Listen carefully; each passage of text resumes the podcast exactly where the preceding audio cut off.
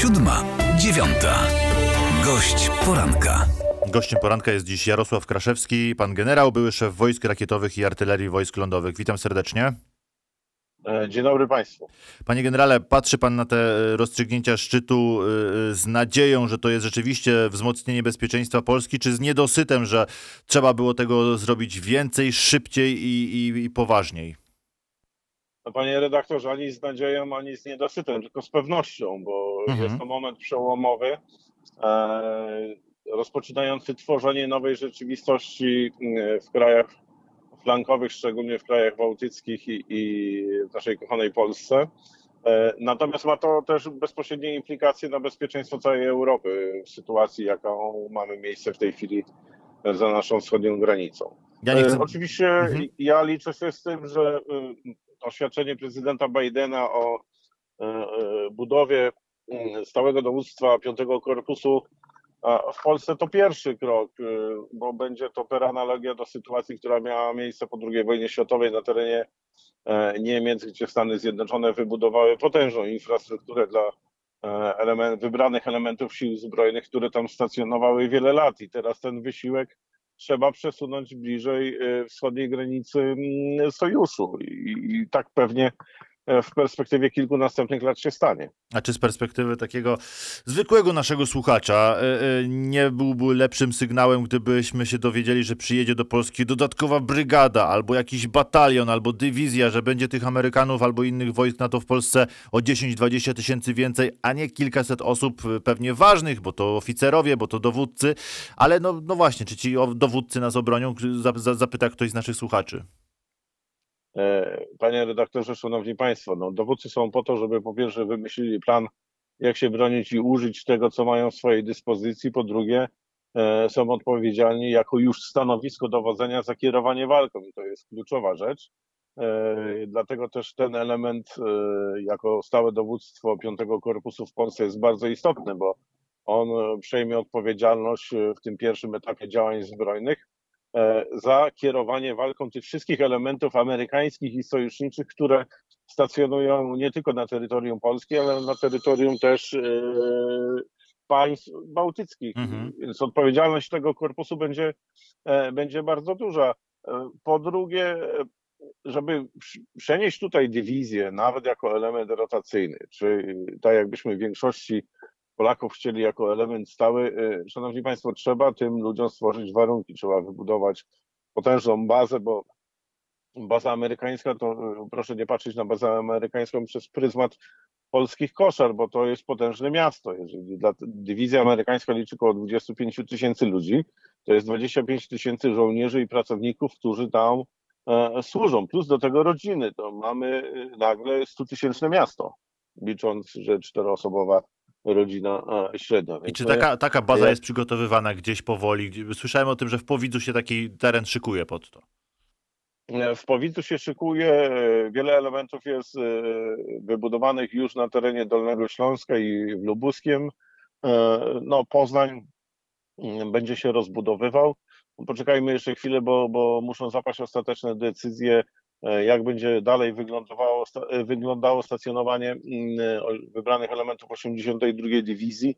E, Więc tutaj e, e, rozgrywanie sytuacji pomiędzy Ukrainą a Federacją Rosyjską będzie determinowało to, ile tego wojska w Polsce i w krajach bałtyckich będzie i na jak długo. Czy to będzie e, obecność rotacyjna, czy ona jednak przerodzi się w obecność stałą. Ja sądzę, że będzie to jednak w przyszłości niedalekiej obecność stała, bo mimo, że dojdzie kiedyś tam w perspektywie dwóch lat, powiedzmy do totalnego zawieszenia broni, to jednak sytuacja na tym e, styku e, Federacja Rosyjska, Ukraina i Zachód, ona nie zostanie nagle ustabilizowana. E, Prezydent Andrzej Duda, wracając ze szczytu, powiedział, że w poniedziałek na posiedzeniu Rady Bezpieczeństwa Narodowego chętnie ponad podziałami mm, porozmawia z innymi politykami o tych wątpliwościach, choćby co do właśnie tego, czy nie można było więcej, szybciej e, i, i- tak dalej. I ja też może wyjdę na trochę takiego marudera, ale mm, panie generale, no czytam w Washington Post, że ta zapowiedź e, Jensa Stoltenberga, że te 300 tysięcy sił szybkiego reagowania to niekoniecznie musi się spełnić, a jeśli się spełni, to nie tak szybko i, i nie tak, jakbyśmy chcieli, bo państwa członkowskie się te, były zaskoczone tą deklaracją. E, No 300 tysięcy e, jest to potężny wysiłek, bo e, przypomnijmy, że 300 mm, tysięcy to jest sił wysokiej gotowości. Mhm. Są to e, żołnierze, którzy są praktycznie e, natychmiast do e, użycia w działaniach bojowych w regionie, w którym te działania są prowadzone.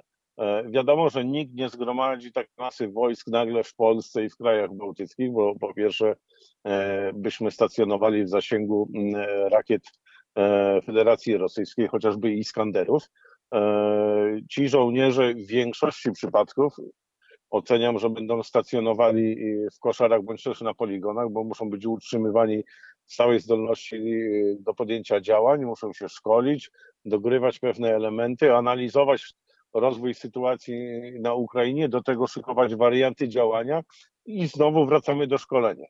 Więc będą utrzymywani mm, w ten sposób e, w gotowości do podjęcia działań. Jest to niesamowity wysiłek dla żołnierzy, bo proszę zauważyć, że mimo, że są u siebie, jednak będą w większości przypadków odseparowani od rodzin, bo będą musieli stacjonować albo w bazach albo na terenach poligonów, gdzie będzie prowadzone z nimi intensywne szkolenie. Znaczy usłyszał? E, także mhm. tak. Nie, do, do, dopytuję, bo, bo oczywiście te kwestia szkoleń i rozmieszczenia to na poziomie już strategów, generałów wojskowych, e, pewnie diabeł będzie tkwił w szczegółach i, i zobaczymy, jak to będą decyd, decydenci e, decydować właśnie. Natomiast chciałem dopytać o takie pytanie trochę szersze i bardziej e, zjadliwe, że się tak wyrażę, e, które przedstawiła premier Estonii Kaja Kallas przed szczytem NATO. Czy pan, panie generale, na tym szczycie uzyskał odpowiedź na to pytanie, że w razie rosyjskiego ataku siły NATO w Estonii czy innym frontowym kraju będą na tyle mocne i szybkie, by od razu odeprzeć najeźdźcę, że nie będzie tego tygodnia, dwóch, trzech na na wprowadzanie ruskiego miru, a jak ten ruski mir wygląda, to wszyscy widzimy od 24 lutego, zresztą i wcześniej. E, panie redaktorze, szanowni państwo, e, siły, które stacjonują w krajach bałtyckich są tam po, po decyzji szczytu warszawskiego mhm. E, w ramach tak zwanego IFP. E, są to siły, które e, wspólnie z siłami narodowymi krajów bałtyckich, Polski i innych państw, w których są rozmieszczone, mają podjąć ten wysiłek przyjęcia na siebie pierwszego uderzenia. No wiadomo, nikt też nie puści nagle masy wojsk, bo po prostu nie ma tego gdzie zmieścić, to trzeba wybrać kierunki, rubieże i tak dalej, i tak dalej. Poza tym plany ewentualnościowe e, NATO, tyle ile można powiedzieć, bo to są dokumenty objęte klauzulą najwyższej e, poufności, mhm. E, no, przewidują, że to właśnie państwa członkowskie mają stwarzać warunki do tego, żeby kolejny powiem tak kolokwialnie, napływ wojsk sojuszniczych, sojuszniczych mógł wejść bezkolizyjnie do walki. To nie jest tak, że od razu wszyscy hura i, i, wszyscy walczymy. No nie, no tak się nigdy nie walczyło i tak się nigdy nie będzie walczyć, bo e, to musi tutaj być e, stopniowe e, zasilanie tej linii frontu w zależności od rozwoju sytuacji, E, trzeba wiedzieć, e, czego więcej potrzeba, czy artylerii, czy potrzeba e, czołgów, czy potrzeba bojowych wozów piechoty, czy lotnictwa, czy śmigłowców. I na tej podstawie, biorąc pod uwagę to, co poszczególne państwa członkowskie zadeklarowały, w ramach tych powiedzmy sobie 300 tysięcy plus do tego tak zwane siły wzmocnienia sojuszu, to będzie wprowadzane stopniowo do walki. To jeszcze, panie generale, chciałem dopytać o y, decyzję szczytu y, NATO z zaproszeniem i przełamaniem oporu Turcji, z zaproszeniem e, Finlandii i Szwecji do Sojuszu Północnoatlantyckiego. E, pamiętam, że jak ten pomysł się pojawił, to y, Władimir Putin grzmiał, że zobaczycie, zareagujemy, będzie ostro. Tak się stało, że zaproszenie zostało przyjęte w końcu e, i Putin wzruszył ramionami, nic się nie stało. Zastanawiam się trochę, czy mm, jako świat Zachodu nie zareagowaliśmy po tej inwazji na Ukrainę zbyt zachowawczo, obawiając się Putina, E, e, ważąc słowa, ważąc decyzje, a po tych kilku miesiącach widzimy, że może trzeba było mocniej wesprzeć Ukrainę od początku e, na całego i do przynajmniej niektórych dramatów by nie doszło.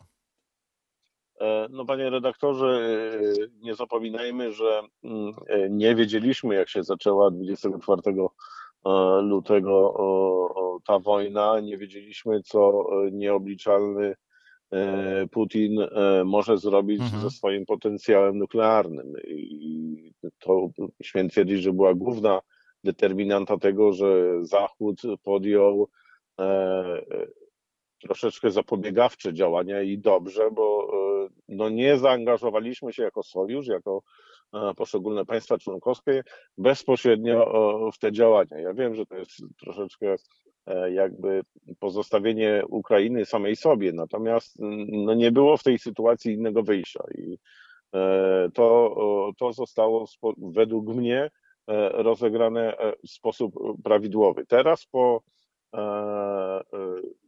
tych przeszło 120 dniach działań wojennych wiemy, że no, ta potęga Federacji Rosyjskiej to, to, to jest tylko na papierze, że e, Rosjanie mimo e, wcześniejszych obietnic, deklaracji, chwalenia się i tak dalej, i tak dalej, tego nowoczesnego sprzętu mieli e, nie za dużo. Wszystko, co mieli, zostało praktycznie zniszczone. W tej chwili, no niestety, zasypują dużą przewagą ogniową Ukraińców, wyciągając stary sprzęt chowany gdzieś przez wiele, wiele lat w magazynach E, na czas konfrontacji Układu Warszawskiego e, Sojuszem Północnoatlantyckim, I, i, ale to też zmierza ku e, nieuchronnemu końcowi. I teraz to, co wcześniej kiedyś żeśmy sobie rozmawiali, mhm. e, utrzymanie tego tempa zasilania Ukraińców, które jest w tej chwili, bądź też nawet i zwiększenie, w szczególności w obszarze E,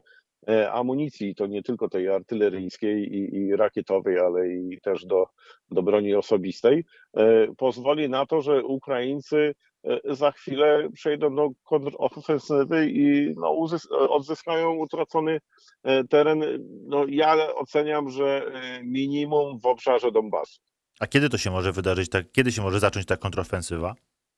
Ta kontrofensywa może zacząć się, no Ukraińcy muszą wykorzystać teren, E, żeby e, zapewnić sobie ten impet e, w miarę wysokie tempo działań, muszą wykorzystać porę letnią, bo później przyjdzie pora jesienna, gdzie nastąpią intensywne opady deszczu i tak dalej, i tak dalej.